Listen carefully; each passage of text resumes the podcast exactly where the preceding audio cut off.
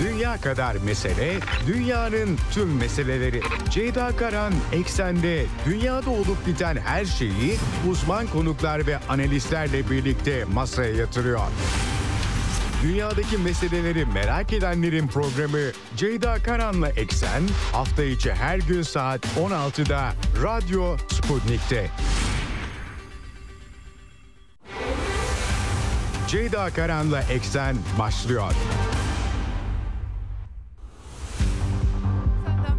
Merhaba efendim.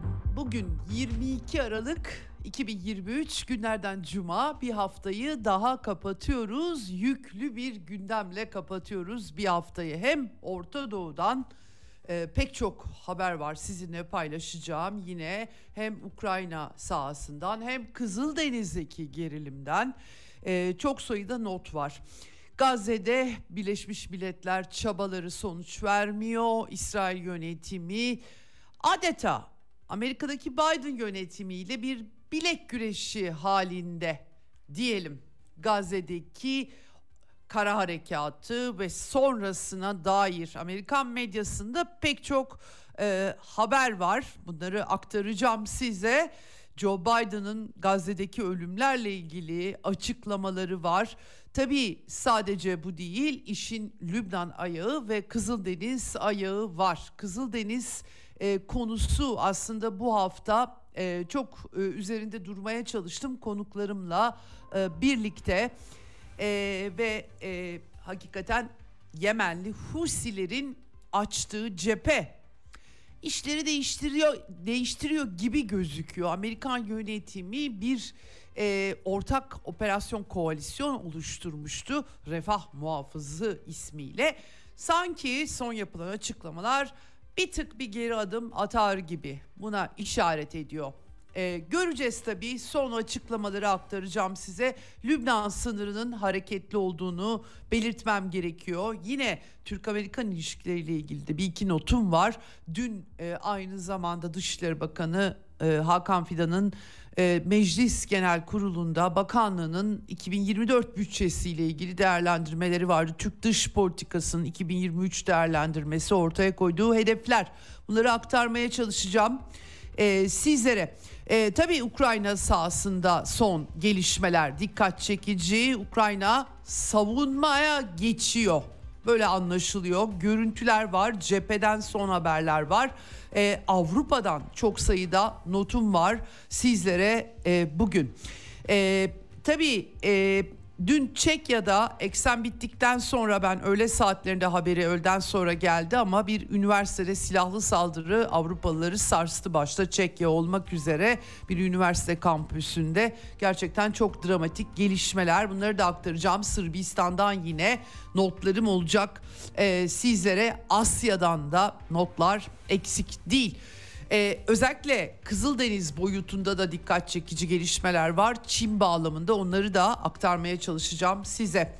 Evet e, başlamadan hemen frekanslarımızı tekrar etmek istiyorum. Haftayı kapatırken e, bolca not olduğu için İstanbul'dan 97.8, Ankara'dan 96.2, İzmir'den 91, Bursa'dan 101.4 ve Kocaeli'nden 90.2. Bunlar karasal yayın frekanslarımız ama bunun dışında Sputnik Türkiye'nin web sitesi üzerinden cep telefonu telefonu uygulamasıyla Türkiye'nin her yerinden bizi dinleyebilirsiniz. Yine e, aynı şekilde Telegram hesabı Radyo Sputnik eğer Telegram hesabınız varsa ee, hem canlı yayını sadece katılmanız yeterli Radyo Sputnik'e hem canlı yayınları takip edebilirsiniz hem de daha sonra arkadaşlarım kayıtları koyuyorlar.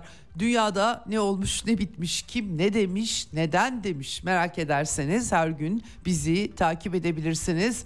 Vaktiniz yoksa daha sonra e, kayıtlardan da bir tıkla dinleyebilirsiniz. Diyelim başlayalım eksene. Dünya kadar mesele, dünyanın tüm meseleleri. Ceyda Karan Eksen'de dünyada olup biten her şeyi uzman konuklar ve analistlerle birlikte masaya yatırıyor. Dünyadaki meseleleri merak edenlerin programı Ceyda Karan'la Eksen hafta içi her gün saat 16'da Radyo Sputnik'te.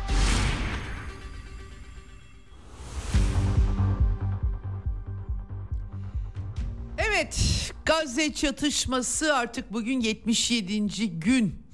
Can kaybı hızla artıyor Gazze'de. İsrail kara harekatına devam ediyor.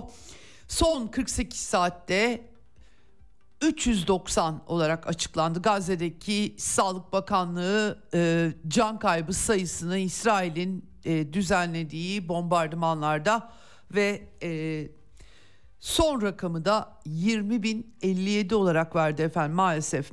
734 yaralı son 24 saatte verdikleri rakam yani e, hakikaten abartı mı bilmiyorum ama çok yüksek sivil kayıpları ve sivil e, hasarlar yaralanmalar diyelim. Yaralananların toplam sayısını da 53.320 olarak açıkladılar. İsrail'in tabi e, özellikle e, Gazze'nin kuzeyinde Cibaliye e, Ciba, Cebaliye mülteci kampı bölgesi ama sadece burasıyla sınırlı değil. E, Gazze şeridinin orta kesimlerinde güneye doğru Han Yunus e, bölgesi kenti ve Mısır'la ortak sınır Refah bölgesine yönelik bombalamaları var. Orta kesimlerinde ayrıca Nusayrat mülteci kampının da bombalandığı bir kısım Filistinlerin evlerinin hedef alındığı görüntüler de e, yayınlanıyor bununla ilgili. E, maalesef böyle bir e, dramatik bir tablo var. Aynı zamanda e, gelen bilgilere göre son bilgiler aslında ilk hafta her gün bin e, bin ton diye verilmişti. İlk bir hafta çok yoğun olmuştu ama toplamda 53 bin ton bomba kullanıldı. Hakikaten Gazze küçük bir yer. E, yani e, baktığınız zaman e, bu kadar küçük bir alanda bu kadar nüfus da yoğun olunca 53 bin bomba gerçekten çok ağır bir e, rakam e, oluyor. E, doğrusunu söylemek gerekirse hakikaten e, insan dehşete düşüyor. Efendim e, Birleşmiş Milletler Güvenlik Konseyi 3 gün bugün dün akşam dördüncü kez oylama yine yapılamadı. İnsani yardımlar için yeniden bir tasarı Birleşik Arap Emirlikleri hazırlamıştı. Dördüncü kez üzerinde anlaşma sağlanamadı ve ertelendi. Bugün deneyecekler artık beşinci denemede ne olacak göreceğiz ama e, Amerikan e, Amerika'nın Birleşmiş Milletler daimi temsilcisi Linda Thomas Greenfield bu konuda açıklama yapmıştı aslında dün akşamüstü. E, saat farkı da var tam saati yanlış söylemeyeyim ama e, yoğun bir biçimde çalıştıklarını ve e, bir takım ta- değişiklikler tabii talep ediyor Amerikalılar İsrail'in de e, İsrail içinde kabul edilebilir bir çerçeve çıkarmak için. E, tasarıyı eğer onlarla sunulursa destekleyeceklerini söyledi ama akşam yapılamadı oylama. Ee, bu, bu arada çatışmalara ara verilmesi bu da bir acayip ateşkes ilan edemedikleri için işte insani mola ara falan gibi böyle ara veriyorlar. Ee, böyle bir e, bunun yerini bunu kaldırdılar acil adım atılması çağrısını koydular ama tabii e, işe yaramadı. Amerikan yönetimi oylamayı engellemiş gözüküyor. Tasarıda e, genişletilmiş bir insani yardım kesintisiz ve güvenli erişim tabii BM ajansları bombalama altında yardım da ulaştıramadıklarının altın çiziyorlar. Onun için böyle bir zorlama var. E, bunun için de sürdürülebilir bir şekilde ara verilmesi için gerekli koşulların oluşturulması diye vurguladılar. Tabii BM Genel Sekreteri Antonio Guterres son dönemde hakikaten çok uğraştı. Aralık başından itibaren 6 Aralık'ta da ilk defa e, bu ikinci görev dönemi e, BM Güvenlik Konseyi'ne mektup yazdı. E, 99. maddeyi işlettiği ve e, acilen bir şey yapılması gerektiğini söyledi ama sadece 15 Kasım'da bir e, işte insani mola çıkmıştı 27-12 sayılı BM kararıyla o kadar. Onun ötesine geçilemiyor efendim. Bu arada tabii çok dramatik haberler geliyor. Özellikle BM e, Çocuk Ajansı UNICEF e, bunun temsilcisi Ammar Ammar durum o kadar felaket ki çocuklar üzerindeki doğrudan etkisinden çok endişeliyiz dediler. E, koşullar yüzünden tabii ki açlık, susuzluk, içme suyu eksikliği tabii ki sağlık krizi katlanmış durumda. Çok sayıda çocuk hayatını yitiriyor zaten ama bir de e, e, yani bunun dışında da büyük travma yaşadıklarını vurguluyorlar. Tabii daha önce bir çocuk mezarlığına dönüştüğü eleştirileri yükselmişti. Fakat tabii hiçbir işe de yaramadı açıkçası. Ee, bir ara e, internet kes iletişimi kesilmiş. Ben dün görmemiştim ama kademeli olarak o da devreye alınmış tekrar Filistin Telekomünikasyon Şirketi Cavval bu konuda bir açıklama yaptı. Ya iletişimin kesilmesi oradan işte dışarıya haberlerin e, sızmaması ya da geç sızması anlamına e, geliyor. Şimdi tabii bir yandan da bu hafta takas rehinelerle İsrail hapishanelerindeki Filistinli tutuklular arasında takas yapılması meselesi gündeme e, alınmıştı. Yeniden Kahire'ye gidildi. İsmail Haniye gitti siyasi temsilcisi, e, e, politbüro üyesi. E, ve fakat e, anlaşma sağlanamadı. Bu sefer Hamas'ın direttiği söyleniyor. Hatta işte önde gelen, gelen e, etkili son derece etkili Marwan Barghouti e, Filistin Kurtuluş Örgütü'ne El Fetih'ten Arafat sonrası lider gözüyle bakılıyordu. İslami Cihat yine aynı şekilde pardon e, e, Filistin Halk Kurtuluş Cephesi lideri 3 önde gelen ismin e, bırakılmasını talep ettiği söyleniyordu. İsrail medyasına da sızdı. Oralarda tam ne oldu bilmiyorum ama sonuç itibariyle e, Filistinli gruplar sadece Hamas değil onu belirtelim. E, diğer gruplar da var daha küçük tabii ki onların etkisi daha sınırlı ama ortak hareket ettikleri anlaşılıyor bu olayın başından bu yana. E, tam ateşkes sağlanana kadar esirlerin bırakılması yönünde müzakere yürütmeyeceklerini açıkladılar. Yani İsrail'e esirlerinizi geri almak istiyorsanız bizim istediğimiz gibi yapacaksınız. Resti çekmiş oldular. Böyle anlaşılıyor bu e, gelen açıklamalardan. E, Kassam e, e, Tugay'ı e, e, sözcüsü Ebu Ubeyde e, bir e, açıklama yaptı. Düşman ve halkı esirlerini canlı almak istiyorsa saldırganlığı durdurmak ve aracıların yardımıyla bilinen kanallardan müzakerelere girmekten başka seçeneği yok dedi. Ee, yani aslında Filistin tarafından Gazze'den İsrail'e durumda çok dramatik hale gelmişken ve dünyada gerçekten artık e, büyük tepkiler var. En son BM Genel Kurulu'nda Filistin halkının kendi kaderini tayin hakkının oylanmasında 173 üye onay verdi. Ee, ve Amerikalılar zor durumda kaldılar toplamda 193 üye var tabii çekimser kalanlar da var ee, yanlış görmediysem 4 hayır oyu çıkmış.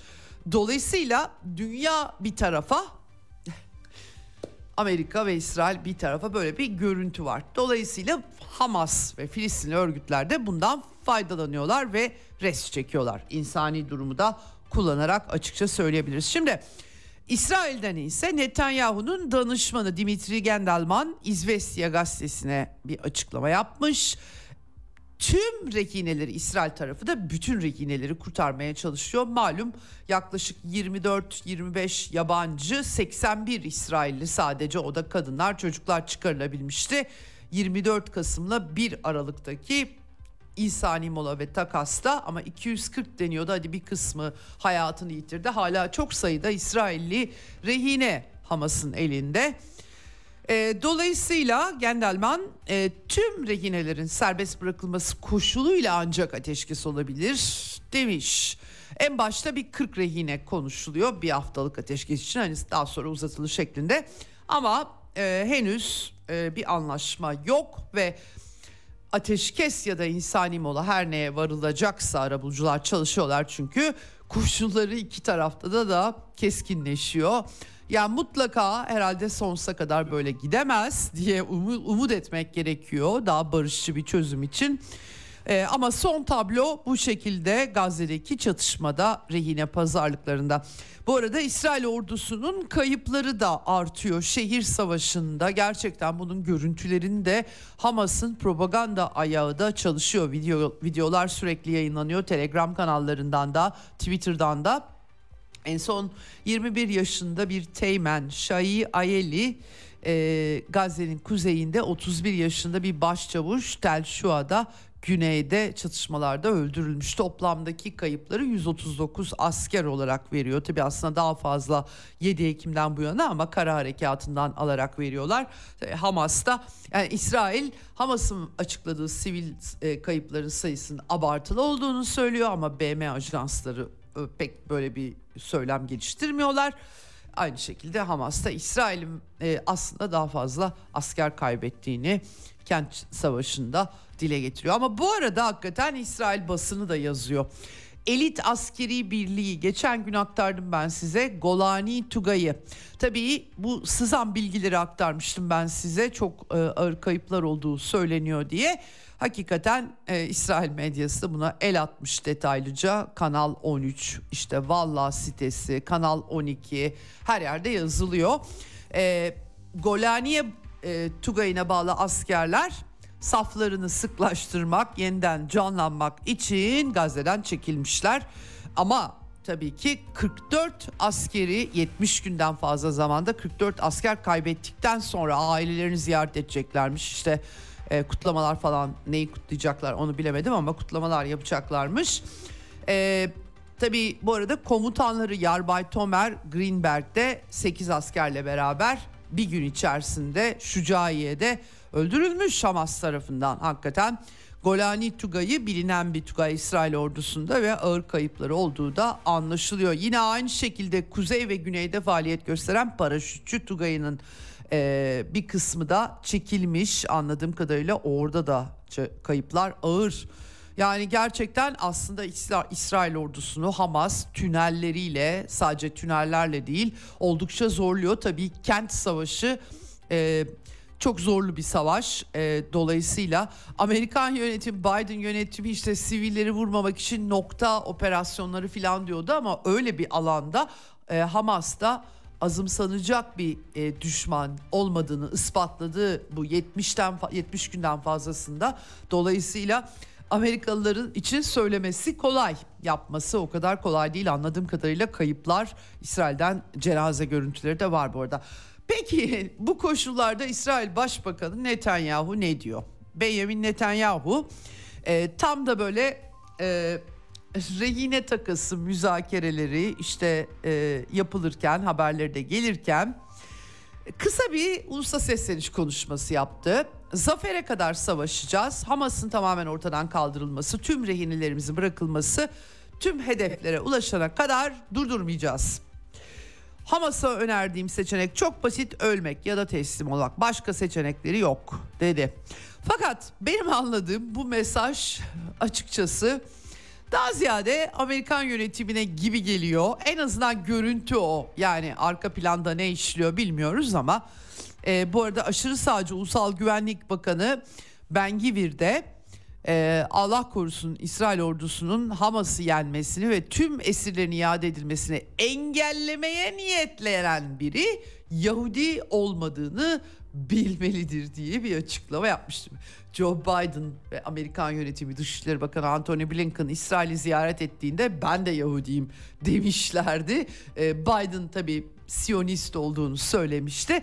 Dolayısıyla benim aklıma açıkçası Amerikan yönetiminin e, bu işlerin dünyada aldığı biçim tabii Amerika'nın imajına da çok zarar veriyor. Dolayısıyla sınırlandırmaya çalışıyorlar. Çok işlerine gelmiyor. Ukrayna çatışması da varken Asya'ya odaklanmaya çalışırken birdenbire Orta Doğu'daki sıkı müttefikleri üzerinden zorda kaldılar. Anlatı olarak da zorda kaldılar efendim.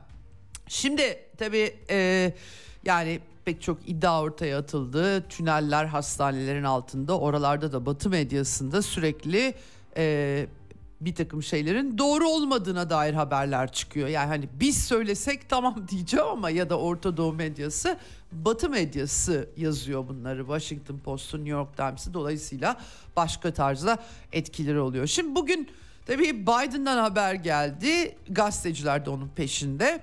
Gazze'de 20 bin sivilin ölümü hakkında ne düşünüyorsunuz diye sordular Amerikan başkanına. O da cevap verdi. Trajik. Evet böyle bir cevap enteresan. Efendim e, ama tabii bir takım detaylar var. Amerikan medyasında biraz da hasar sınırlandırma e, belki diyebileceğimiz medya zaten hep e, bu konuda çok iyi çalışır Amerikan medyası. Bir yandan böyle günah da çıkartarak tabii ki. E, Washington Post gazetesi Biden ve Netanyahu e, arasında bir kapışma hali olduğunu yazmış. Detaylı bir haber. E, tabii burada en başta Hamas sonrası Biden yönetiminin Hamas'ın ortadan kaldırılmasına itiraz yok zaten. Bunu da açıkça dile getiriyorlar. Ama daha sonrasında iki devletli bir çözüm retoriği en azından gerçekleşmese bile bu retoriğin canlı tutulması ve Filistin yönetiminin Batı Şeria'daki e, orada bir şekilde yetkilendirilmesi. Başka da temsiliyet taşıyacak kimse yok. Hamas'ı yok edeceklerse eğer mantık mantık olarak söylüyorum. Yalnız haberin yazılış biçimi çok enteresan. Ee, diyor ki Washington Post Netanyahu'nun bu işin başında başını kastediyor. Joe Biden'dan bir ricası vardı. Mısır Cumhurbaşkanı'na yani El Sisi'ye ülkesinin sınırlarını açması ve Gazze'deki 2 milyondan fazla Filistinli'nin büyük kısmını kabul etmesi için baskı yapabilir mi acaba? Peki Washington Post'ta konuşan kaynaklar ne fısıldamışlar? Biden bu konuda aynı görüşte olup olmadığını tam anlamıyoruz aslında. Sadece Biden'ın Mısır Cumhurbaşkanı'nın böyle bir şeye yanaşmadığı ve ilgilenmediğini ilettiğini görüyoruz. Şimdi Washington Post bir Amerikan yönetiminin böyle bir şeyi arzu etmediği ima ediyor ve Netanyahu ile karşı karşıya geldiklerini söylüyor ama açıkçası ben size aktarmıştım bu krizin ilk başlangıcında. Ürdün ve Mısır'ın sürekli olarak kırmızı çizgi çektikleri toplu sürgün, ikinci nakba, izin vermeyecekleri, kabul edemeyecekleri sadece Filistinli Arapları düşündükleri için değil, e, Sina Yarımadası'nda bir takım planlar saçılmıştı ve hem Müslüman kardeşler e, Filistin kolu Hamas tabi politik bir hareket ve güçlü bir harekette hem Mısır'ın kendi dertleri var ekonomik sosyal dolayısıyla en başta kendi ulusal çıkarlarını gözettikleri için kabul etmiyorlar böyle bir şey diye. E, o zaman bu iddialar çok ortaya saçıldı. Biden Amman'da görüşemedi. Hatırlayacaksınız ben aktarmıştım size. Son anda iptal ettiler. Yani resmen sadece İsrail'e gidip döndü ve Orta Doğu'da çok zor durumda kaldı. Şimdi aslında Washington Post haberinden bunu yarım yamalak doğrulandığını görüyoruz ama doğrulama şu şekilde yani bu işte Biden'ın bir şeyi yok. Netanyahu istemiş diye aktarıyorlar. Ve tabii haberin geri kalan kısmında yine aynı şekilde Hamas sonrası Filistin yönetimine e, Gazze'yi bir şekilde teslim etmek çatışmalar bitince ertesi günlü ama bu arada haberden de şunu anlıyoruz. Netanyahu yönetimi buna yanaşmıyor ve çok güçlü bir biçimde de direniyor Amerikalılara. Ee, bu durumunda yine Amerikan yönetiminin Arap liderleri nezdinde ikna çabalarına zarar verdiği belirtiliyor. Gerçekten enteresan ee, aslında ikinci nakba talep etmiş açıkçası Amerikan yönetiminden. Biden da yapamamış ama bunları okuyoruz buradan. Evet tabi Netanyahu'nun Filistin devletinin kurulmasını nasıl engellediğini öv, övünerek herkes de biliyor zaten bunu bin yıldır ama aktardığını ben e, anlattığını ben aktarmıştım size. Sadece e, e, Biden değil bu arada Rishi Sunak Washington Post'a göre ve Emmanuel Macron yani İngiliz ve Fransız liderlerden de benzer bir talepte bulunmuş. Benim için bir aracı olun da şu 2 milyon Filistinliyi bir Mısır alıversin şeklinde olay gerçekleşmiş. Gerçekten tabii 21. yüzyılda böylesine bir toplu sürgün, sürgün yani tabii ki 20. yüzyılda çeşitli savaşlarla dünya çapında e, hiçbir coğrafya bunlardan azade değil. Ulus devletlerin kuruluş sürecinde maalesef ama bunları tekrarlamak da gerekmiyor. Daha farklı çözümler de üretmek mümkün olmalı. En azından biz böyle bakmalıyız diye düşünüyorum ben. Velhasıl böyle bir durum. Biden yönetimi bu sayede Arap dünyasına da Washington Post'taki haberle birlikte bakın ben ikinci nak ikinci nakbayı falan desteklemiyorum. İsrailler inat ediyorlar. Netanyahu inat ediyor mesajı vermiş oldu. Bence haber e, çok rahatlıkla bu şekilde bildiklerimizi üst üste koyduğumuz zaman okunabilir. Şimdi Tabii iş bununla da bitmiyor. E, bu haberde aynı zamanda Hizbullah konusunu da Netanyahu hükümetinin kaşıdığı vurgulanıyor ve Biden yönetiminin yine bu çatışmanın bölgeselleşmesini istemediği de yer alıyor. Ama e, çatışma kaşınıyor onu belirtmek gerekiyor.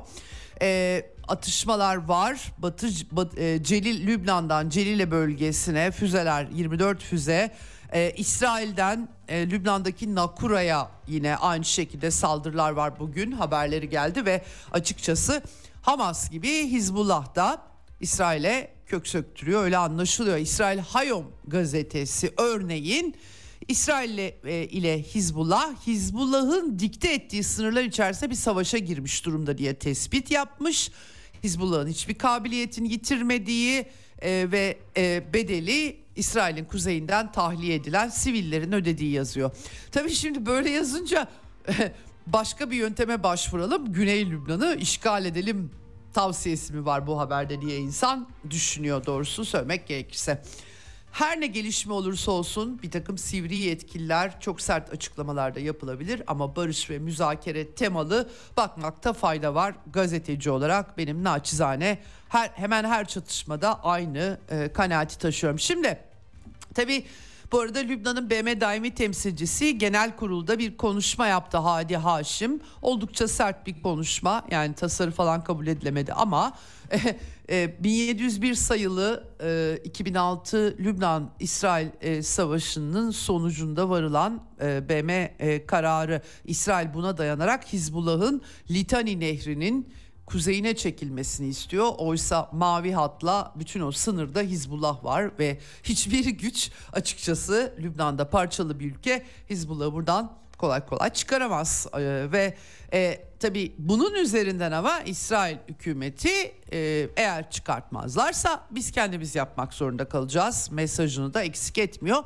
O yüzden de Lübnan'ın BM temsilcisi Hadi Haşim biraz öfkelenmiş e, Lübnan Başbakanı, geçici başbakan bu arada Mikati'nin e, savaşın yayılmasını önlemek için hiçbir çabadan kaçınmadığını söylemiş. Ayrıca Lübnan'ın Filistinliler gibi işgal edilen toprakları olduğunu hatırlatmış. El Mari, işte Kafr Şuba, Şeba çiftlikleri en meşhuru İsrail e, Golan tepeleriyle birlikte Şeba çiftliklerini e, ihlal e, ilhak etmişti. Tabii e, bu konuda BM e, kararları da var. Bizde e, Lübnanlılar diyorlar ki uluslararası hukuk bizim yanımızda ama tabii Amerikan yönetimi ve Batılılar bu uluslararası hukuku o kadar çok sakız gibi çiğnediler ki artık hakikaten her şey havada uçuşuyor. Efendim e, böyle bir çerçeve var Lübnan'ın kuzeyinde ama tabii iş bununla bitmiyor çünkü e, Kızıldeniz meselesi bu hafta özel olarak Kızıldeniz'e eğilmek zorunda kaldım. Neden? E, çünkü bütün bir deniz taşımacılığı trafiği %15 deniliyor. Hatta kimi lojistik sektöründe çalışan insanlar aslında çok daha yüksek e, bir e, rakam söylüyorlar, oran söylüyorlar. E, petrol ticareti ayrıca konteyner deniz taşımacılığı bütün e, Kızıldeniz e, Süveyş rotasından geçiyor. İşte tabii bu rotada İsrail'in sahibi olduğu e, gemiler, İsrail limanlarına uğrayanlar, e, Yemen'deki Ensarullah hareketi Husiler diye anılıyor.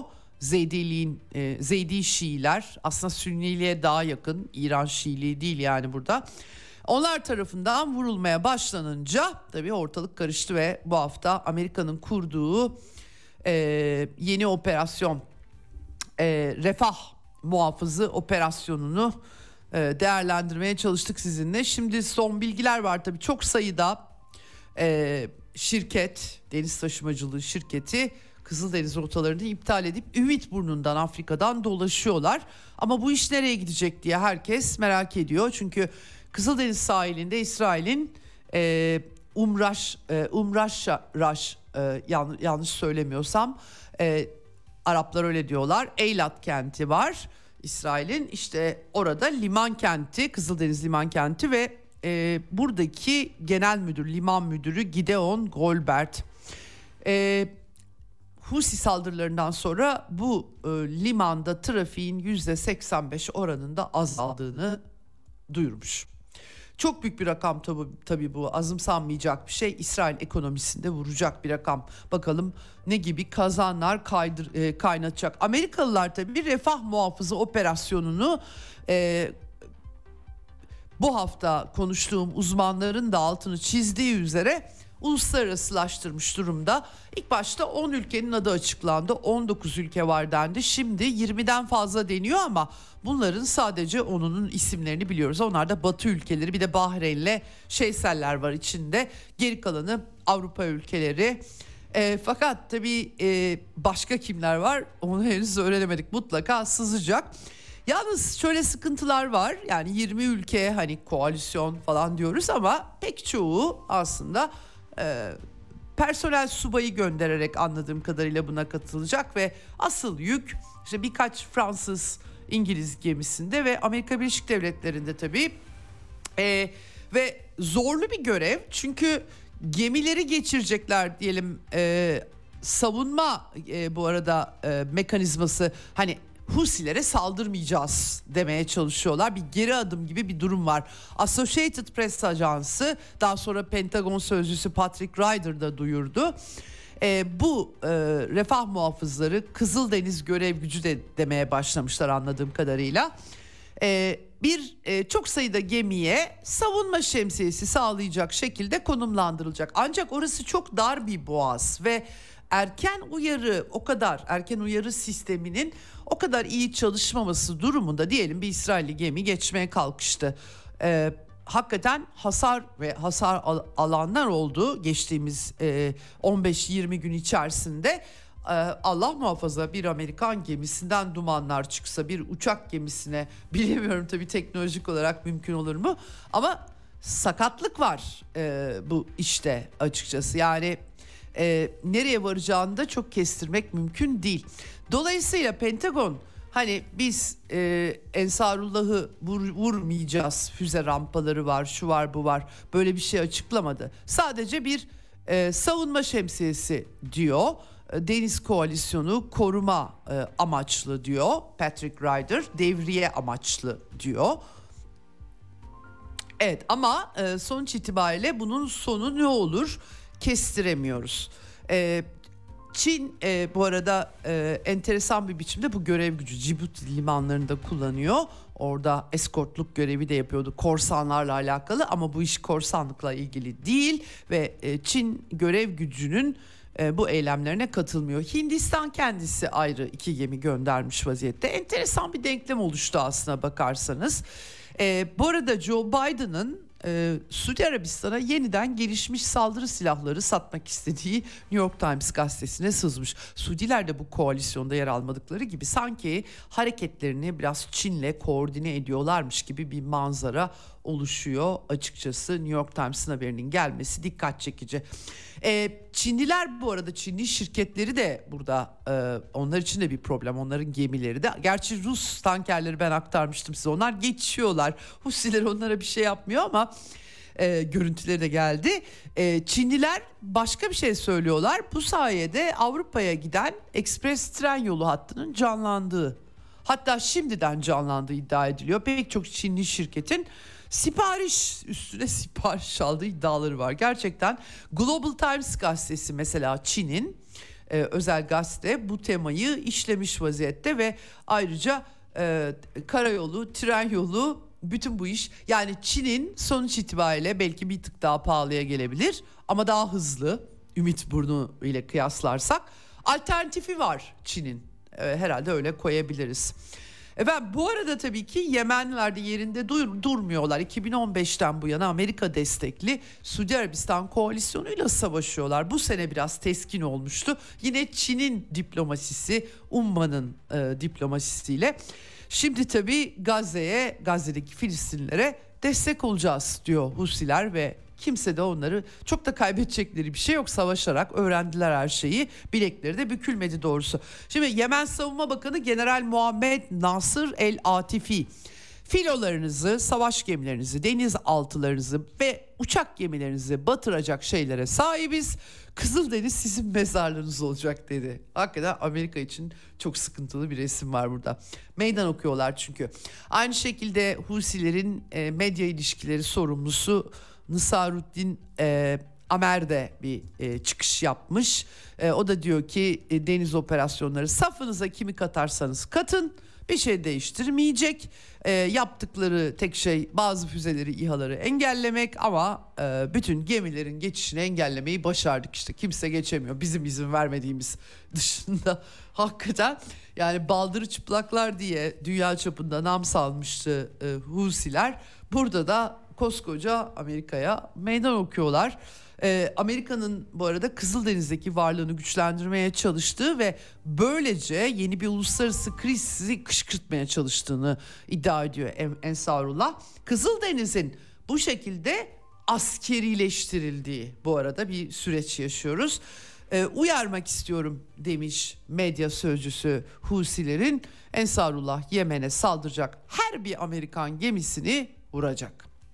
Hakikaten şöyle bir e, durup düşünmek gerekiyor. Gerçekten bu işin ucu başka yerlere yani sadece deniz ticareti bir takım bu arada herkesi zorlayacak e, şeyler çıkacak buradan. E, ama o zaman da Gazze abluka altında oraya insani yardım doğru düzgün girmiyor. O zaman ateşkes ilan edin bu olay kapansın. Zaten isteyen gemi geçebilir İsrail ile alakası yoksa diyen bir Ensarullah var. Siyaseten, jeopolitik olarak ve askeri olarak bir meydan okuma var burada. Ee, nereye varacak tabii ki kestirmek güç. Evet tabi bu arada hakikaten dünyadan da Amerika'nın bu sıkışmışlığı analiz ediliyor hemen her cephede ilginç e, Rusya'da Ekonomi Yüksekokulu e, Dünya Politikası Fakültesi e, kıdemli öğretim görevlisi Andrei Zeltin bir analiz yapmış. Diyor ki İsrail'i e, yani Amerikalılar böyle iki uçak gemisi gönderdiler vesaire ama İsrail'i savunmak e, onun ötesinde üçüncü taraflara hani e, ben çatışmayı da göz ardı etmiyorum mesajı veriyor vermeye çalışıyorlar. Ama bütün eylemleri çelişkili. Yani bir yandan barış e, insani mola olsun diyorlar. Bir yandan BM ateşkesini kabul etmiyorlar. İsrail'in bombardımanlarını kınamıyorlar. Yani sonuç itibariyle e, yani bir, bir şekilde işlerine de gelmiyor bu krizi büyütmek diyor Rus uzman. Ve e, aslında e, şuraya varıyor. Diyor ki Afganistan'dan sonra Orta Doğu ABD için kaybedilmiştir. Bilemiyorum bu öngörüsü saptaması doğru çıkacak mı ama manzara Amerikan yönetimi için çok da hoş değil. Bir yandan Netanyahu yönetimi Washington Post'un haberindeki haberinden anladığımız gibi zorluyor. Bir yandan dünyada Amerika'yı zorluyor. Hakikaten sıkıntı. Bu arada e, Vladimir Putin e, Mahmut Abbas'la e, Filistin yönetimi lideriyle telefon görüşmesi yapmış Rusya Devlet Başkanı. E, Rusya'nın diplomaside attığı adımlara dair bilgilendirme yapmış. E, endişeleri dile getirmiş insani yardımları konuşmuş, siyasi sürecin yeniden başlatılması ve Filistin liderliğinin çabalarını desteklediğini Rusya'nın Çin ve Rusya diplomasisi de Orta Doğu'da e, e, tıkır tıkır çalışıyor bu arada onu da belirtmek lazım. Evet Şimdi tabii bir de e, Türk Türkiye Amerika meselesi e, var. E, şimdi en son tabii e, Türkiye İsrail'e bu arada e, ticari ilişkileri kesmiyor. Tanker trafiği, petrol hatta pek çok ürün gidiyor. Domates, çelik vesaire e, bunların listeleri çıkartıldı. Ama öte yandan da Erdoğan yönetimi Netanyahu'nun peşini bırakmayacaklarını e, savaş suçlarından yargılanmaları için açıkça dile getiriyorlar. E, bir yandan da tabii Amerika ile Türkiye'nin ikili ilişkilerinde gerek NATO çerçevesinde sorunlu alanları var. En başta F-16'lar bir türlü çıkmıyor. Cumhurbaşkanı ama bu konuda eş zamanlılık istemişti. Biden yönetimi de Ukrayna çatışması, Avrupa'yı yeniden dizayn etmek vesaire. Ee, İsveç'in NATO üyeliği tabii çok önemli. O bir türlü gerçekleşmiyor. Türkiye'nin de onayı gerekiyor ve Cumhurbaşkanı en son 14 Aralık'ta Biden'la telefonda görüşmüş. Sonra da Biden'ın bu işe sıcak baktığını ama e, işte e, İsveç'te çok önemli. Siz bir İsveç'i onaylayın. Biz F-16'ları veririz e, dediğini ben destekliyorum dediğini kendisinin ise eş zamanlı olarak işletirsek yani ayrı gün toplanacak Amerikan Kongresi ve TBMM işte e, Türkiye Büyük Millet Meclisi İsveç'in NATO üyeliğini onaylayacak e, Amerikan Kongresi de F-16 satışını onaylayacak. Bilemiyorum bakalım şapkadan ne çıkartacaklar ama Amerikan Kongresi'nde e, çok da bu konuda vekillerin, senatörlerin istekli olmadığı da yazılıp çiziliyor. Nereye varacak bilmiyorum. Şimdi Dışişleri Bakanı Hakan Plan bu arada dün e, Meclis Genel Kurulu'nda 2024 yılı bütçesiyle ilgili e, ve tabii ki Dışişleri Bakanlığı'nın faaliyetleriyle ilgili kapsamlı bir sunum yaptı. Türkiye'nin pozisyonlarını aktardı. Avrupa Birliği e, en başta Türkiye yeniden ilişkileri geliştirmeye çalışıyor. Mali problemler de var malum. Batı finans çevreleriyle de daha iyi bir ilişki kurma e, e, hedefi içerisinde bir Ankara var. Ama e, tabii e, Hakan Fidan AB'nin Türkiye'yi ortak değil rakip görmesi ve hatta bazı NATO müttefiklerinin güvenlik hassasiyetlerini dikkate almamasının Türkiye'yi alternatif stratejiler geliştirmeye yönelttiğini söylemiş. Aslında Türkiye bu konuda çok da yalnız değil. Haklılık, haksızlık, işin siyasi tarafları, ideolojik tarafları bir tarafa e, Amerika'nın hegemonyasındaki sarsıntı orta ölçekli pek çok ülkenin kendi taleplerini dayatmasını, kendi çıkarına gördüğü şeyleri de daha fazla ısrar etmesini beraberinde getiriyor. Eskisi kadar kolay olamıyor her şey. E, tabii Hakan Fidan bu bizim için bir tercih değil. E, milletimizin ve devletimizin bekası için zorunluluk hale gelmiştir demiş. Yani ter, özel olarak böyle bir tercihimiz yok demeye çalışmış. Tabii sıkıntılı bir resim var onu aktarmış. Ee, zaten Ukrayna çatışmasıyla e, jeoekonomik sadece o da değil yani Amerika-Çin ilişkileri pek çok açıdan problemler var. Bütün dünyada büyük güçler arasında demiş Hakan Fidan. Bir de üstüne Gazze meselesi geldi. Şimdi tabii küresel sistem tablo biraz karışık ama Türkiye e, kendi ekseninde barın, bağımsız bir dış politika e, uluslararası gündemi belirleyen kritik coğrafyalara tesir yaratan bir aktöre dönüşmüştür demiş. Tabii şimdi bunun belli çeşitli açılardan e, gerçekten böyle olduğunu düşünenler vardır ama bunun tam böyle olamadığını düşünenler de var. Biraz tabii realist cepheye çekildiğini söylemek gerekiyor Türk dış politikasının her ne kadar e, bazı duygusal retoriklerde konuşsa da e, pratikte daha realist bir durum var. 10 yıl boyunca kavga ettikleriyle örneğin barıştığını biliyoruz Türkiye'nin. Ha diyeceksiniz ne çıktı oradan? O ayrı bir tartışma konusu. Şimdi Hakan Fidan 4 e, e, ana hedef, stratejik ana hedef koymuş. Bölgesel barış, güvenliği güçlendirmek, yeni ittifaklar, ortaklık mekanizmaları, kurumsal zemini genişletmek, ekonomik kalkınma, refahı geliştirmek. Ay inşallah, inşallah Türkiye'de çok ihtiyaç var. Küresel sistemin dönüşümüne tesir etmek olarak koymuş bunları. Tabii Gazze ile ilgili yine Filistin halkının Türkiye'nin yanında olduğunu, savaş suçları meselesi İsrail'in peşini bırakmamak. Bir de oradan Amerika'ya e, Filistin meselesinin çözüme kavuşturulmamasının önündeki en büyük engelin ABD'nin İsrail'e verdiği kayıtsız şartsız destek olduğunu söylemiş. Benzer saptamalar yap, yapıldı Türk dış politikasında. Tabii Batı'nın yaklaşımının da ahlaki pusulasını yitirdiğini söylemiş Hakan Fidan çok da haklı bu konuda.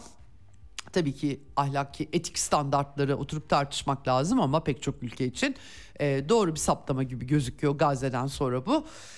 E, Fidan diyor ki bu şartlar altında Türkiye'nin rasyonel ve etkili dış politika izlemesinin her zamankinden kıymetli hale. Yani biz realist bir çizgide duracağız diyor e, aslında çok taraflılık çabaları Arap Birliği yani aslında Filistin meselesinde retorik olarak yüksek savaş suçları ama diplomatik olarak da çok taraflılık birlikte hareket etme vurgusu yapmış. Suriye'nin toprak bütünlüğü ve siyasi birliğine bağımlılığı e, bağlılığı teyit etmiş.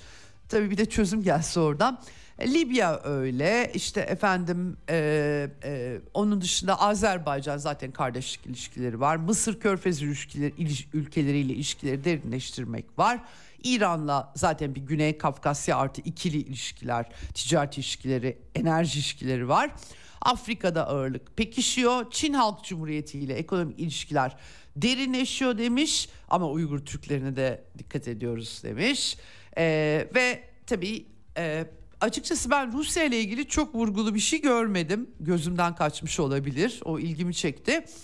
Ee, Avrupa Atlantik İttifak ve ikili ilişkileri 70 yıldır Türk dış politikasının önemli başlıklarından birisi e, demiş. Burada tabii e, aynı zamanda Türkiye sözünde sakınmıyor. Çelişkili politikaları, jeostratejik riskleri de müttefiklerine söylüyor demiş. Gerçekten e, belli açılardan dikkat çekici dış politikayı e, tamamen realist temelde ifade eden bir e, e, çerçeve çizmiş e, Dışişleri Bakanı bu konuşmasında. Ee, bir Rusya ile de Rusya-Türkiye ilişkileri açısından önemli bir e, not daha aktaracağım size Ukrayna'ya geçmeden önce. O da e, Daily Telegraph gazetesi ben aktarmıştım size. E, İngilizler sürekli olarak biliyorsunuz Karadeniz'e sızmaya çalışıyorlar. Aslında NATO'da sızmaya çalışıyor. Fakat Montreux Sözleşmesi e, var. 18 Aralık'ta Daily Telegraph e, önümüzdeki e, haftalarda Ukrayna Kiev yönetimiyle 10 yıllık bir güvenlik anlaşması imzalayacağını işte mayın e, gemileri vesaire denizcilik uzmanlığını paylaşacağını falan yazmıştı. Tabii anlaşmayı imzalayabilirler de o denizciliği nerede yapacaklar? Karadeniz'de e, işte e, İngiltere'nin Birleşik Krallık Büyükelçisi, Britanya Büyükelçisi Andre şey, Rusya'nın pardon Andre Kelin demiş ki e, bunlar hiçbir şekilde durumu etkilemeyecek. Zira Ankara'nın tutumu nedeniyle Londra'nın gemilerini Karadeniz'e sokması mümkün değil. Herkesin bildiği şey aslında bu Montreux Sözleşmesi nedeniyle demiş efendim. Ee, böyle de bir e, e, çerçeve var ortada. Evet şimdi bir de Ukrayna'ya geçmek istiyorum. Oradan da e, başlıklar var. E, öncelikle cepheden e, hakikaten bütün cephelerde artık yavaş yavaş Ukrayna güçleri savunmaya geçiyor. Bir e, tabii e, e, özellikle Avdiivka'da bir kıskaç kapanıyor gelen haberlere göre. Artık Batı medyası izliyor. Örneğin cihatçı Julian diye lakabı çıkmıştı Suriye Savaşı'nda. Şimdi de banderist oldu. E, Bild gazetesinden Almanya'da Julian Röpke e, Rusya güçlerinin artık e, Avdiivka'nın kuzey kanadından iyice e, e, sıkıştırıldığını e, yazmış. Sadece e, Telegram, Rusya Telegram kanalları değil artık Batı medyası da yazıyor. E, tabii e, burada Berdiçi'ye kadar gittikleri yazıyor. Böyle küçük küçük köyler var burada ama önemli sanayi tesisleri de var. E, burada peki e, geri adımlar da gelebiliyor. O yüzden tam sadece bir eğilim var. E, dün Kırım Köprüsü'ne yeniden Ukrayna'nın bir Atakam sistemleriyle, füze sistemleriyle saldırısı var. Ama Azak Denizi üzerinde Rusya hava savunması başarıyla önleme e, yapmış durumda. Gelen e, e, açıklanan bilgi. Bunda Herson valisi Vladimir Saldo açıkladı. Sık sık açıklamalarıyla herkes takip ediyor onda. Bir de Moskova bölgesinde de bir İHA saldırısının püskürtüldüğü haberi, gör, haberini görüyorum.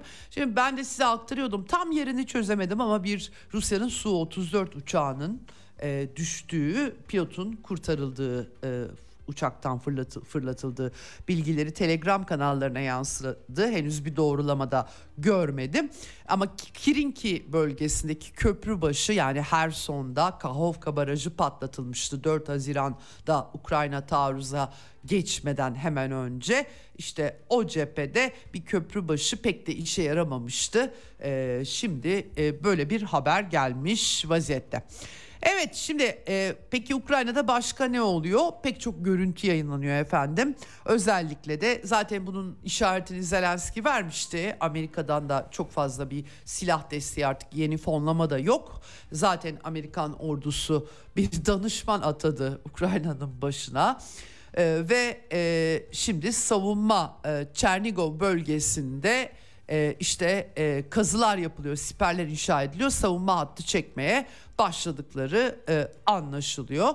E, bir yandan da Ukrayna'da seferberlik ben bunu da size aslında çok önceden aktarmıştım. Şimdi Güvenlik Konseyi Sekreteri Danilov Rusya'ya karşı mücadeleye tüm vatandaşlar katılmalı.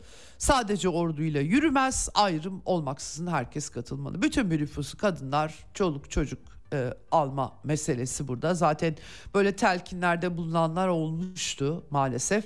E, en son Zelenski yıl sonu basın toplantısında Genelkurmay Başkanı ki kapışıyorlar, iktidar kapışması var, ikili iktidar var hatta diyebiliriz ya da oraya evriliyor en azından iddialar çok çünkü darbe de yapamıyorlar Amerika ve Avrupa yüzünden birbirlerine yok edemiyorlar, görevden aldıramıyorlar ya da alamıyorlar.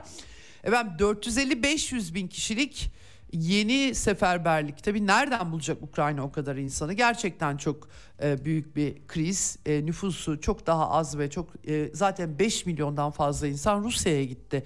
Bir o kadarı neredeyse Avrupa'ya gitti. 10 milyon insan. Ondan önce bir nüfussuzlaşması zaten vardı Ukrayna'daki e, aşırı sağcı e, yönetiminde katkılarıyla. Bir e, çivi çakılmamış Sovyetler Birliği'nden. Yani gidip e, gördüğünüzde anlıyorsunuz. Tabii ki bir tüketim sektörü e, Ukrayna tarafında var ama Donbas'ı ben biliyorum mesela çivi bile Sovyetler Birliği'nden ne varsa vardı Donetsk'te, e, Lugansk'ta. Neyse sonuç itibariyle seferberlik meselesi ki 13 milyar dolara mal olacak. O parayı da kim ödeyecek dersiniz? Batılılar ödeyecek herhalde ya da Dünya Bankası ve IMF'den ne kadar yasal e, fonlamalar yapıyorlar bilmediğim bir biçimde habire fonluyorlar çünkü savaşta bir devleti. Şimdi ee, Savunma Bakanı Umerov, Rüstem Umerov bu da cemaat okullarından mezun olmuş bir Kırım e, Tatarı.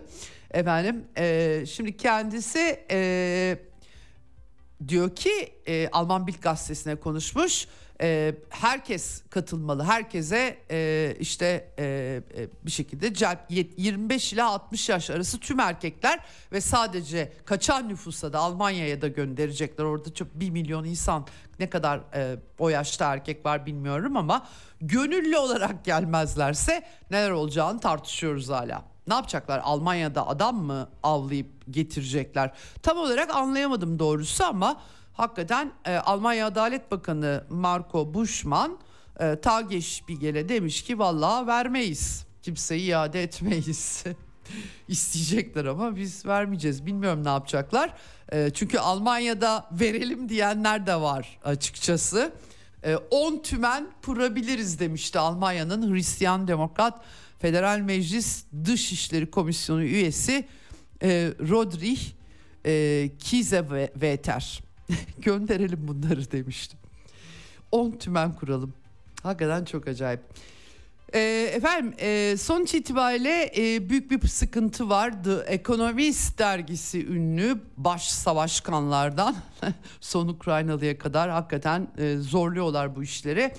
Ee, bunun ne kadar zor olduğunu, ne kadar deneyimsiz insanların cepheye zorla götürülenler ya da spor salonlarından, alışveriş merkezlerinden ya da belki kendiliğinden gidenler ama askerlik deneyimi yok. Yani eline hemen silah verip cepheye hem de karşılarında profesyonel iyi eğitimli askerler var. Çok e, tabii problemler e, cepheye ulaştıkları zaman başlarına gelmedik kalmamış oluyor. Yani insan e, yok etmenin bir yoluna dönüşmüş gibi gözüküyor bu. Bu arada ben bir video gördüm. Ukraynalı bir kadıncağız e, zorla askere alınan erkek kardeşinin peşine düşmüş. E, minibüsün önünü kesmiş ama tabii hemen yere yatırmışlar falan. Böyle bir sıkıntı var. E, hakikaten çok acıklı e, yani çatışmayı durdurmak. Keşke zaten Minsk anlaşmasını hadi onu da geçtik BM onaylı anlaşmayı. Operasyon başladığı zaman İstanbul'da Mart 22'de e, kendileri taslak sunmuştu ve çok da aslında e, hayırlarına işleyecek bir taslakta artık geçti. E, Rusya'dan bütün sinyaller kapitülasyon dışında herhangi bir şeyin kolay kolay kabul edilmeyeceği. Belki Amerikalılarla belli pazarlıkları ola, olabilir. Bilemiyoruz. Kimse tam olarak bunu bilemiyor. Tabii ki Rusya'nın liderliğinin vereceği bir karar bu. Ama e, artık yani nereye kadar nasıl gidecek? E, tabii her şey bitmiş de değil. Fakat pek çok askeri uzman her şeyin öngörülebilir olduğunu söylüyorlar. Nüfus gücü, silah, fonlar, para Amerika'da tükendi, Avrupa'da çıkmıyor, ayrılıklar gayrılıklar başlıyor. O zaman kimle nasıl e, sürdürülecek? Bilemiyorum hakikaten e, muhtemelen uzatılacak bir e, dondurma işte e, Doğu Batı Almanya diyen var, efendim Koreler diyen var. Böyle çok sayıda görüş, iddia ortaya atılıyor ama hiçbiri tabii Ukrayna insanının hayrına çalışıyor gözükmüyor. Çok sayıda yolsuzluk bu arada e, gerçekten e, yani bunu Avrupa ülkelerinin liderleri zaten dile getiriyorlar. Pek çok raporda hazırlanmış vaziyette hani para veriliyor şey veriliyor ama e, Slovakya lideri geçen gün e, açıklama yapmıştı. İşte elektrik e, kesintilerine karşı işte jeneratör tipi şeyler verecekler ama adrese teslim veririz öyle direkt vermeyiz çünkü kara borsada satılıyor sonra diye kendileri tepki gösteriyorlardı. Devlet mekanizması ve yozlaşma. Tabii Avrupa Birliği de bu arada e, müzakereler başlayacak. Nereye varacak o ayrı da e, Avrupa Birliği'nin enteresan kriterlerinde değişiklik oldu. Bir Türkiye için değiştiremiyorlar kriterlerini. Kopenhag, efendim Maastricht falan böyle bir takım kriterler vardı bir zamanlar. Hatırlayacaksınız. Onlar çöpe atıldı. Artık Avrupa Birliği'nde kriterler başka. Zaten nasıl oluyor da benim ilk günden beri kafamdaki soru tabii ki ben Avrupa yapısını ideolojik olarak neoliberalizmin yapısını bilmeyen bir insan değilim ama şahsen ya da farkında olmayan yine de bir siyaseten bir liberal söylemleri vardı hak hukuk vesaire şimdi artık banderacılar Alman nazizminin kirli işlerini görenleri ululayanları Avrupa Birliği'ne üye yapıyorlar. Evet şimdi kısa bir tanıtım arası sonra devam edeceğiz. Başka gündemlerimiz de var.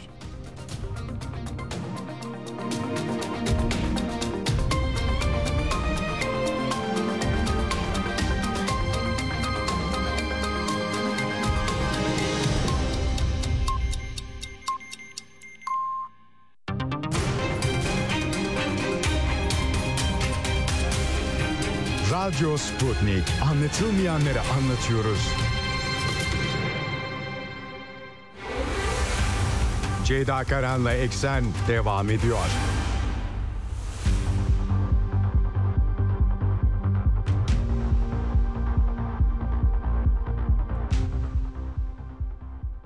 Eksen'in son bölümündeyiz. Ee, Cuma gününü biraz da kal- gündem kalabalık olduğu için e, gündem toparlamaya ayırdım açıkçası. Konuk e, bugün konuğum olmayacak. Başka aktaracağım e, notlar da var e, sizlere. E, şimdi Ukrayna cephesinde olup bitenleri özetledim size. Tabii e, Amerika Birleşik Devletleri artık 2024 seçimi e, Ocak ayıyla birlikte iyice e, ön seçimler başkan adaylığının hızlanıyor e, ve gündemde hızla daha iç meseleler en başta göç işte e, ortada Kızıldeniz, Orta Doğu, Ukrayna krizleri e, enflasyonist ortam her ne kadar göstergeler Amerika Birleşik Devletleri'nde iyi e, liberal medya e, hakikaten e, durum güzel diye veriyor ama sıradan insanlar nedense memnun olmuyorlar. Yine tabii ki ideolojik bir bölünme var ve demokratlar, cumhuriyetçiler bu arada da aman Trump gelmesin diyenler bir de tabii ki hiç de hoşnut olmasalar bile Joe Biden yaşlı bir insan e, pek çok da problem çıktı. Oğlu Hunter Biden efendim anketlerde dibe de vurdu. Gaf da yapıyor sürekli ama kendince Amerikan politikalarında oturduğu bir samimiyet çizgisi var anladığım kadarıyla. Bir de tabii demokratların en büyük kabusu Trump tabii ki. Trump'ı Colorado Yüksek Mahkemesi e, bir parça ekarte etmeye yani açıkçası ben e, artık bu şeyden sonra artı 16 eyalette de girişmişler. 6 Ocak kongre baskınında bir ayaklanma meselesine bulaştı e, tespitiyle ki bu e, kendisi o sırada insanları teskin eden açıklama da yapmıştı. E, tabii ki demokratlar böyle düşünebilirler ama e, Amerika'da hukukun iyi işlediği bu bağlamda söylenir. Nasıl oldu, oluyor da oluyor. Açıkçası dışarıdan görüntü çok net. Dışarıdan görüntü e, Biden yönetiminin e, ve derin devletin ne yapıp ne edip çeşitli yargı kurumlarıyla da birlikte zaten bir sürü dava da açıldı hakkında haklı yanı haksız yanı ayrı bir tarafa Trump'ın Cumhuriyetçilerin adayı olmasını engellemeye çalışıyorlar. Son derece politik. Normal koşullarda Amerika'da beklenebilir miydi? Aslında Amerikan politikalarında da pek çok kirli çamaşır dönüyor tabii ki. Ama en azından belirli kurallar çerçevesinde rekabet çizgisine de dikkat ediyorlardı. Bu sefer 2024'te bu bozulacak gibi gözüküyor. Ben çok ciddi ciddi Trump'ın önünü siyaseten kesebileceklerini düşünmeye başladım doğrusunu söylemek gerekirse. Ha tabii bunun sonucu bir büyük olasılıkla büyük bir faciaya yol açacak ve e, belki de Trump'tan daha daha vahim birisi eğer Biden seçilemezse o da olabilir. Böyle adaylar var bu arada. Mesela Nikki Haley diye bir kadın eskiden BM daimi temsilcisiydi e, Amerikan yönetiminin. Eyvahlar olsun. E, hakikaten e, bir parça Amerikan siyaset cehaleti diye bir şey var hayatta. Dünyadan pek haberleri olmuyor ama Amerika'yı zaten dünya olarak görüyorlar. E, böyle enteresan bir kadın. Velhasıl Amerikan e, seçimleri e, öncesi işler kızışıyor. Şimdi Trump'ın bir avukatı vardı Rudy Giuliani aslında kendisi New York Belediye Başkanı iken vakti zamanında pek bir seviliyordu. Demokratlar ağırlıktadır New York'ta onlar bile seviyorlardı ama sonra Trumpçı oldu işler değişti tabii siyasette.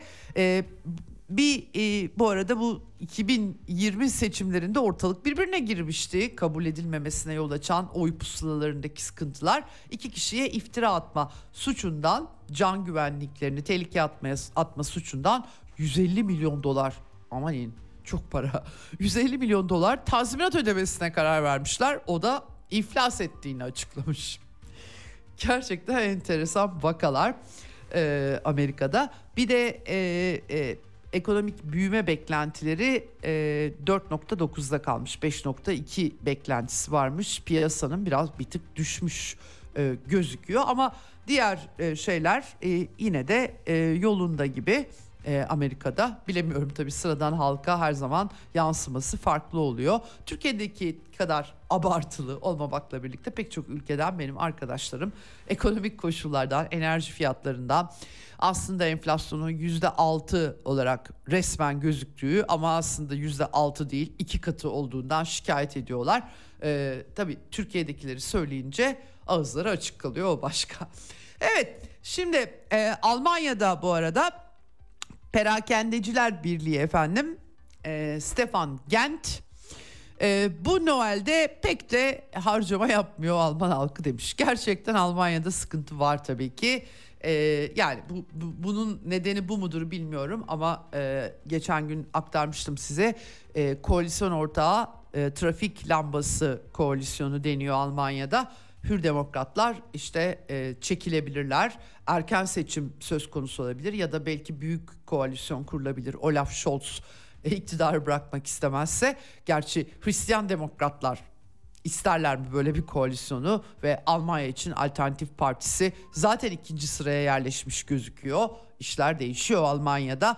Ekonomik koşullarda sıkıntı var. Sanayisizleşme, e, ürünlerin enerji o kadar yüksek bedel e, ucuz Rus enerjisinden kendilerini e, kendi kendilerine vazgeçtiler. Gerçi şu Olaf Scholz herkesin gözünün içine baka baka Rusya kesti gazı gibi bir yalan salladı ama bütün Almanlar da biliyorlar kimin neyi nasıl kestiğini.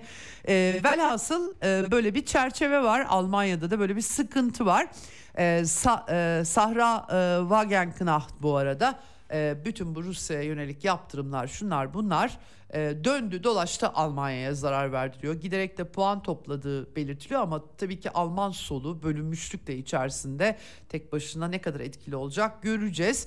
Özellikle elektrik ısınma fiyatları e, büyük bir problem haline geldiği anlaşılıyor. Orduda da sıkıntılar olduğunu anlıyoruz. Çünkü Bundeswehr'in yani Alman ordusunun başkomutanı Karsten Breuer Demiş ki efendim Bild, e, Bild'in şeyi bu analizi var bu arada. Almanya ordusu ne ülkeyi ne de NATO müttefiklerini koruyabilecek kapasitede demiş. Geçen sene özel operasyon başlayınca Donbas'ta 100 milyar dolarlık bir savunma yatırımı e, paketi çıkartmıştı ama pek de bir işe bir kısım tabii ellerindekileri de Kiev'e verdiler ama yaramış gözükmüyor. Bild'e göre acilen silahlanma ihtiyacı var. Çok acil silahlanalım. E, durum kötüleşiyor. Gerçekten militarizm işte böyle böyle e, yükseliyor. E, herkes e, bu arada bunu şuradan bir parça yani o kadar sivil, o kadar liberal siyaseten, o kadar açık bir ülke filan böyle birdenbire acilen silahlanmamız lazım. Eee ama e, bu böyle Amerikalılar yardım etse de 50 yıl filan sürer gibi e, bir takım şeyler söylüyor. Nasıl oluyor anlayamadım doğrusu. Personel sayısı 2.3 kat azalmış Alman ordusunda. Yani barış zamanı Rusya'dan ucuz gaz geliyor. Alman ihracatı patlıyor. Adamlar niçin askere yazılsınlar? Mantıken değil mi yani aslında. Neyse sonuç itibariyle e, NATO ortalaması yüzde birmiş çalışabilir nüfus ya da askere gidebilir. Rusya'da yüzde ikiden fazla. Tabii ki Rusya'nın koşulları çok farklı. En başta Amerika'nın bitmek bilmeyen çevrelemesi ve sürekli olarak etrafındaki coğrafyaları e, e, kaşımasıyla renkli darbeler, devrimlerle karşı karşıya bir ülke Rusya. Almanya'nın öyle etrafında böyle atlayıp zıplayan kimse yok açıkçası. Dolayısıyla e, e, orduda Almanya'da 0.4'müş. Çok düşük tabii bu.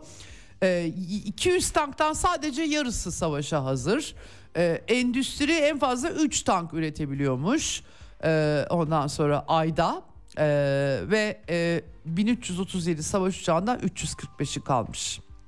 Alman ordusu hakikaten durumu parlak gözükmüyor. İngilizlerin de e, bir parça sorunları var anladığım kadarıyla. Orada da kara birlikleri 75.983 personel kalmış geriye. Son 200 yılın İngilizler tabii böyle tarihli, tarih katmanlarında karşılaştırma yapıyorlar. 200 yılın en kötü rakamı diyorlar efendim. Sadece 100 tank, 75 bin asker, birkaç denizaltı, e, su üstü gemi, 50'den fazla savaş uçağı.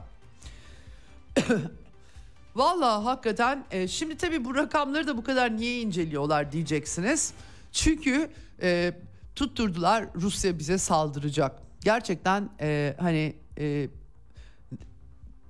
o kadar acayip kendi kendilerine çok şahane gündemler yaratıyorlar. Biz e, gerçi alışkın bir halkız bu, bu tarz şeylere ama bakınız görünüz işte onlar da gayet güzel çerçeve çekiyorlar kendilerine. Efendim e, Polonyalıların bu arada Polonya'da da anket yapılmış askerlik hizmetleriyle ilgili. Valla sadece yüzde on beşi orduya katılırım ben demiş. Ne uğraşacağım gidip savaşacağım demiş. Böyle bir durum. Evet hakikaten bu Kiev, e, Joe Biden'ın Ukrayna savaşı ve e, neokonların Ukrayna projesinin Avrupa'ya bedelleri hiç e, parlak gözükmüyor işin doğrusunu söylemek gerekirse. Değerler, meğerler hepsi gitti. Kopenhag kriterleri, Maastricht'ler falan kalmadı.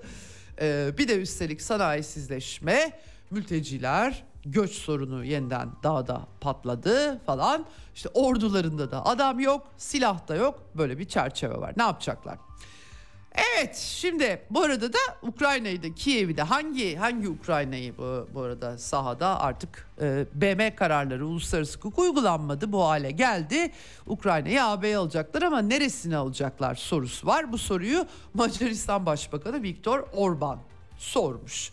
Macaristan'ın dondurulmuş fonlarını aldı gitti Brüksel'den e, kahve arasına çıktı. O sırada Ukrayna ile müzakerelere başlama kararı çıktı.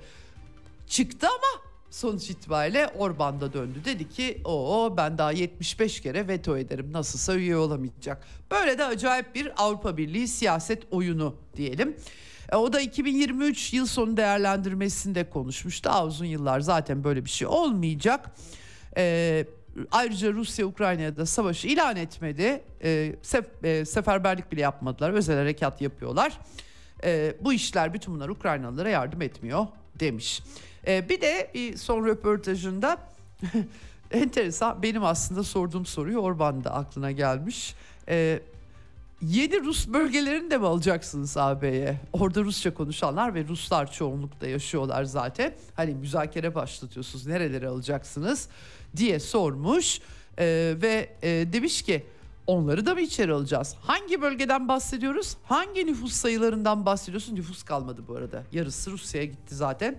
Rusça konuşan nüfus. Geleneksel olarak Rus bölgeleri.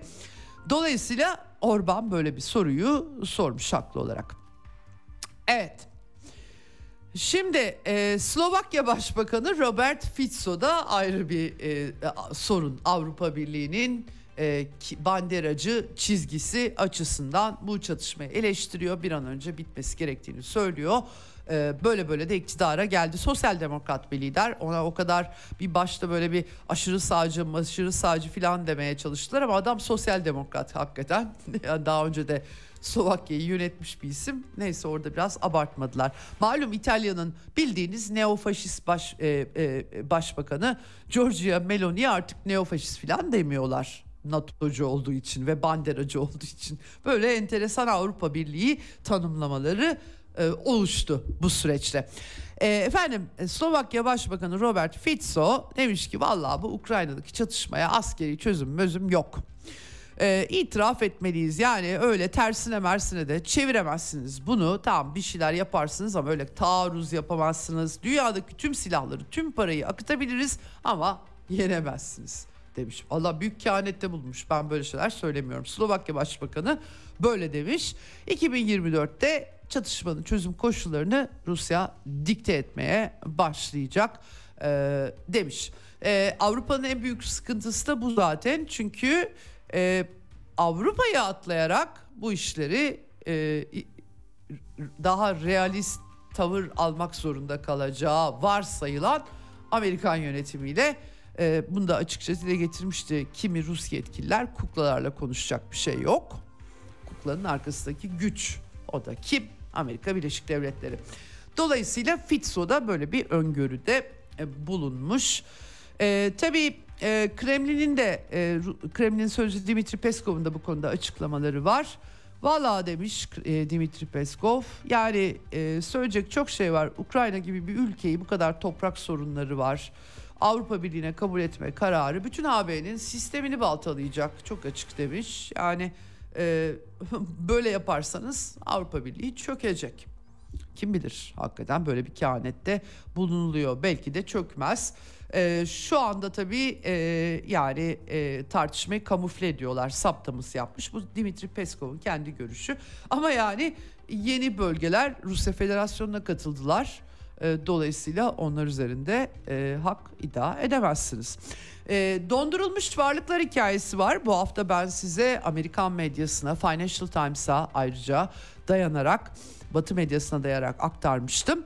E, basbaya 300 milyar, 300 küsür milyar dolarını Rusya'nın üzerine çöküp ki e, yani ulu kapitalizm nasıl öyle başka devletlerin varlığına bu kadar kolay çökeceksin? Gerçi Venezuela'nın filan sevmedikleri bir takım devletlerin altınlarını da dondurduğunu biliyoruz hegemon batılıların ama tabii karşılarında biraz daha güçlü bir güç var. Nitekim yaptırım sopası işe yaramadı bu merak gibi döndü. Şimdi enteresan olan New York Times'ta bir haber var. Joe Biden yönetimi dondurulmuş Rusya varlıklarının Kiev'i askeri olarak desteklemek için kullanılmak üzere müttefikleriyle acil müzakerelere başlamış. Yani Amerikan Kongresi'nden 61 milyar doları cumhuriyetçilere takılıyor, çıkartamıyor. Rusya'nın parasına çöküyor ve onu Kiev'e veriyor. Böyle bir resim var. Gerçekten açıkçası dünya kapitalist sistemini alın, çöpe fırlatın, atın. Bilemiyorum tabii Avrupalılar ne diyecekler. Onlar da sıkıştılar tabii ki. E, Kremlin sözcüsü bu konuda açıklama yapmış. Demiş ki böyle bir yasa dışı yollardan el konulması küresel finans sistemi için tehlikelidir. Herkes herkesin her şeyine elde koyabilir. Hangi kurallara dayanarak bunu yapacaksın? Bir de böyle bir şey yok. Anlatabiliyor muyum? Çok çok acayip hakikaten bu. Yani kapitalist sistemin artık e, Batı e, modalitesinin faşizm yolunda e, direkt ilerlemesine yani sadece böyle banderacılık e, üzerinden falan gitmekten vazgeçip direkt işe girişmesi falan buralara çıkar yani bu yol.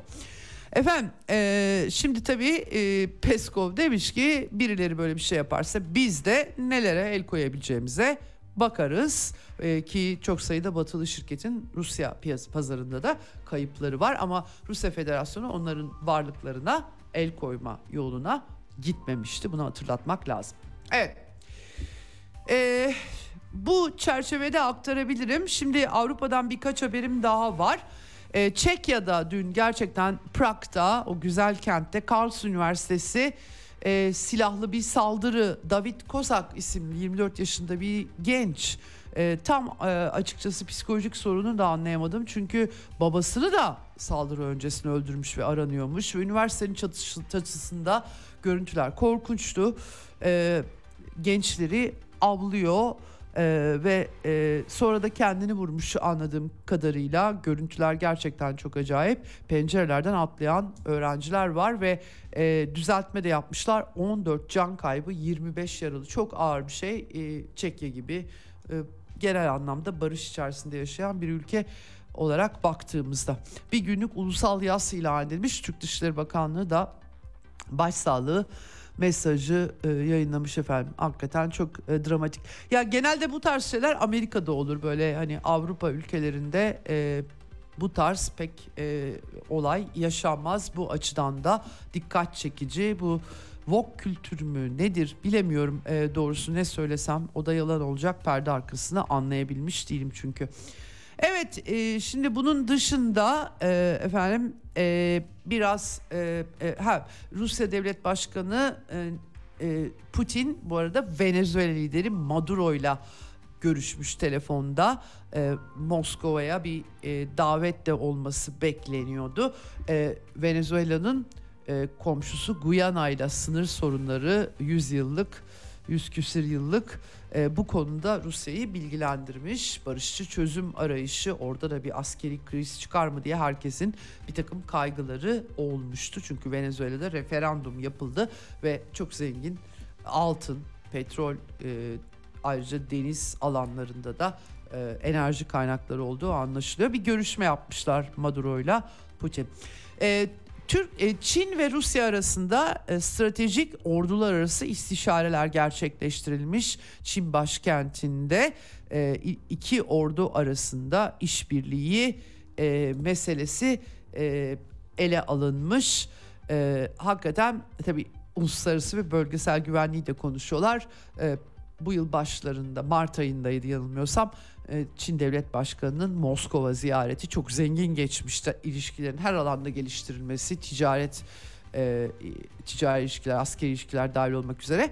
E, bu arada Amerika-Çin ilişkileri her ne kadar geçen sene Bali zirvesi, bu sene de Amerikalılar allem ettiler, kallem ettiler. San Francisco'da Biden'la Xi Jinping'i geçtiğimiz e, haftalarda görüştürmeyi başardılar. ASEAN zirvesine gitti e, Xi, e, Xi Jinping.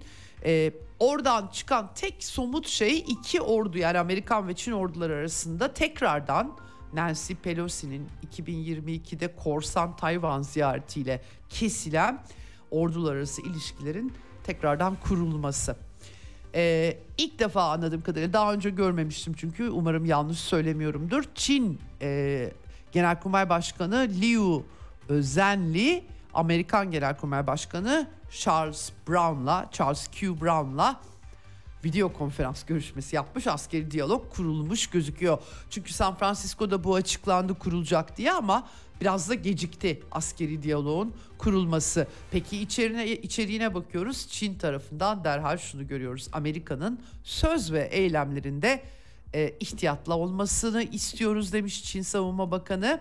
Çin denizinde, Güney Çin denizindeki egemenlik, denizcilik hakları çıkarlarına saygı göstermeli Çin'in e, e, bölgede bir bütün olarak barış ve istikrarı korumak için gerçek adımlar atmalı. Atmıyor. Gerçek adımlar atmalı. Tayvan'ın bir iç mesele olduğu, Çin'in iç meselesi olduğunu ve herhangi bir müdahalenin dışlandığının altını çizmiş e, Çin e, Savunma Bakanı. Efendim tabii bu şu açıdan önemli. Bir anda bütün bu Orta Doğu krizi işte pek çok böyle ortalık bulanık hakikaten. Aslında ben size San Francisco zirvesi sırasında aktarmıştım. iki e, ülkenin e, readoutları e, görüşmeye dair sunumları üzerinden kıyaslayarak yeniden o piyasaya çıktı ve orada bir şekilde Amerikan medyasında Xi Jinping Tayvan'la birleşeceğiz barış barış diye de illa vurgulamıyorlar birleşeceğiz dedi Biden'a diye. E zaten bunlar San Francisco zirvesinde söylendi artı Çinliler bunu e, kaç on yıldır söylüyorlar yeni bir şey yok. Dolayısıyla niçin Amerikan medyasında tekrar böyle bir şey gündeme geliyor? Ee, ilk etapta şöyle bir yanıt verilebilir. Çünkü Ocak ayında yanlış hatırlamıyorsam 13 Ocak'ta Tayvan'da seçimler var ve e, Amerikancı bağımsızlık yanlısı e, Çinlilerin, Tayvanlıların, Tayvan'da Çinliler yaşıyor zaten. Partisi için ve Amerika için önemli bir seçim olacak. O yüzden de böyle bir bir yandan bir diyalog var ama bir yandan da Çin-Amerika ilişkilerinde alttan alta gerilim var. Evet e, Pakistan'da ise İmran Han tam da özel harekat başladığında 2022 Şubat'ında Moskova'daydı. Daha sonra bin bir katakulliyle kendisi Amerikalılar benim, bana darbe yaptırmaya çalıştılar diye kendi söyledi İmran Han. Nihayet e, işte bir sürede direnmişti aslında yolsuzluk davaları vesaire. Sonunda devlet sırlarını ifşa dediler Ağustos'ta. Tutukluluğunu uzatmışlardı. Şimdi kefaletini onaylamışlar. Bakalım tekrardan siyasette herhalde e, rol oynamaya e, devam edecek gibi gözüküyor. Son olarak Arjantin. Arjantin'de El Loco, deli lakaplı anarko kapitalist e, Javier Milei işe başladı. Neyle başladı? 300'e yakın kararname. Kimisi anayasaya aykırı. Ülkeyi böyle dolara geçmeler, deregülasyonlar, ağır özelleştirmeler, bakanlıkların ortadan kaldırılması, eğitim, eğitim hiç fark etmez. Bayağı bildiğiniz anarşik diyelim bir ülkeye çevirmeye kararlı gözüküyor ama tabii Arjantin'de de protesto gösterileri de başladı. Pek çok e, sosyal medyada yansıyor görüntüleri. E, Cordoba'da bayağı bir göstericileri polis biber gazı, coptan geçirmiş, gözaltına alınanlar var. Bir de zaten en son e, yeni bir karar aldılar. Göstericilere para ödetecekler gösteri yaptıkları için. Böyle de acayip bir şey. Ee, Arjantin hakikaten yani Don't Cry For Me ünlü şarkı. Arjantin için hepimiz ağlayacağız öyle gözüküyor. Böyle bir resim var. Evet efendim e, bir haftayı daha kapattık bugün 22 Aralık. E, pazartesi günü Eksen'de dünyadan haberlerle görüşünceye kadar hoşçakalın. İyi hafta sonları diliyorum. Ceyda Karan'la Eksen sona erdi. Dünya kadar mesele, dünyanın tüm meseleleri. Ceyda Karan Eksen'de dünyada olup biten her şeyi uzman konuklar ve analistlerle birlikte masaya yatırıyor. Dünyadaki meseleleri merak edenlerin programı Ceyda Karan'la Eksen hafta içi her gün saat 16'da Radyo Sputnik'te.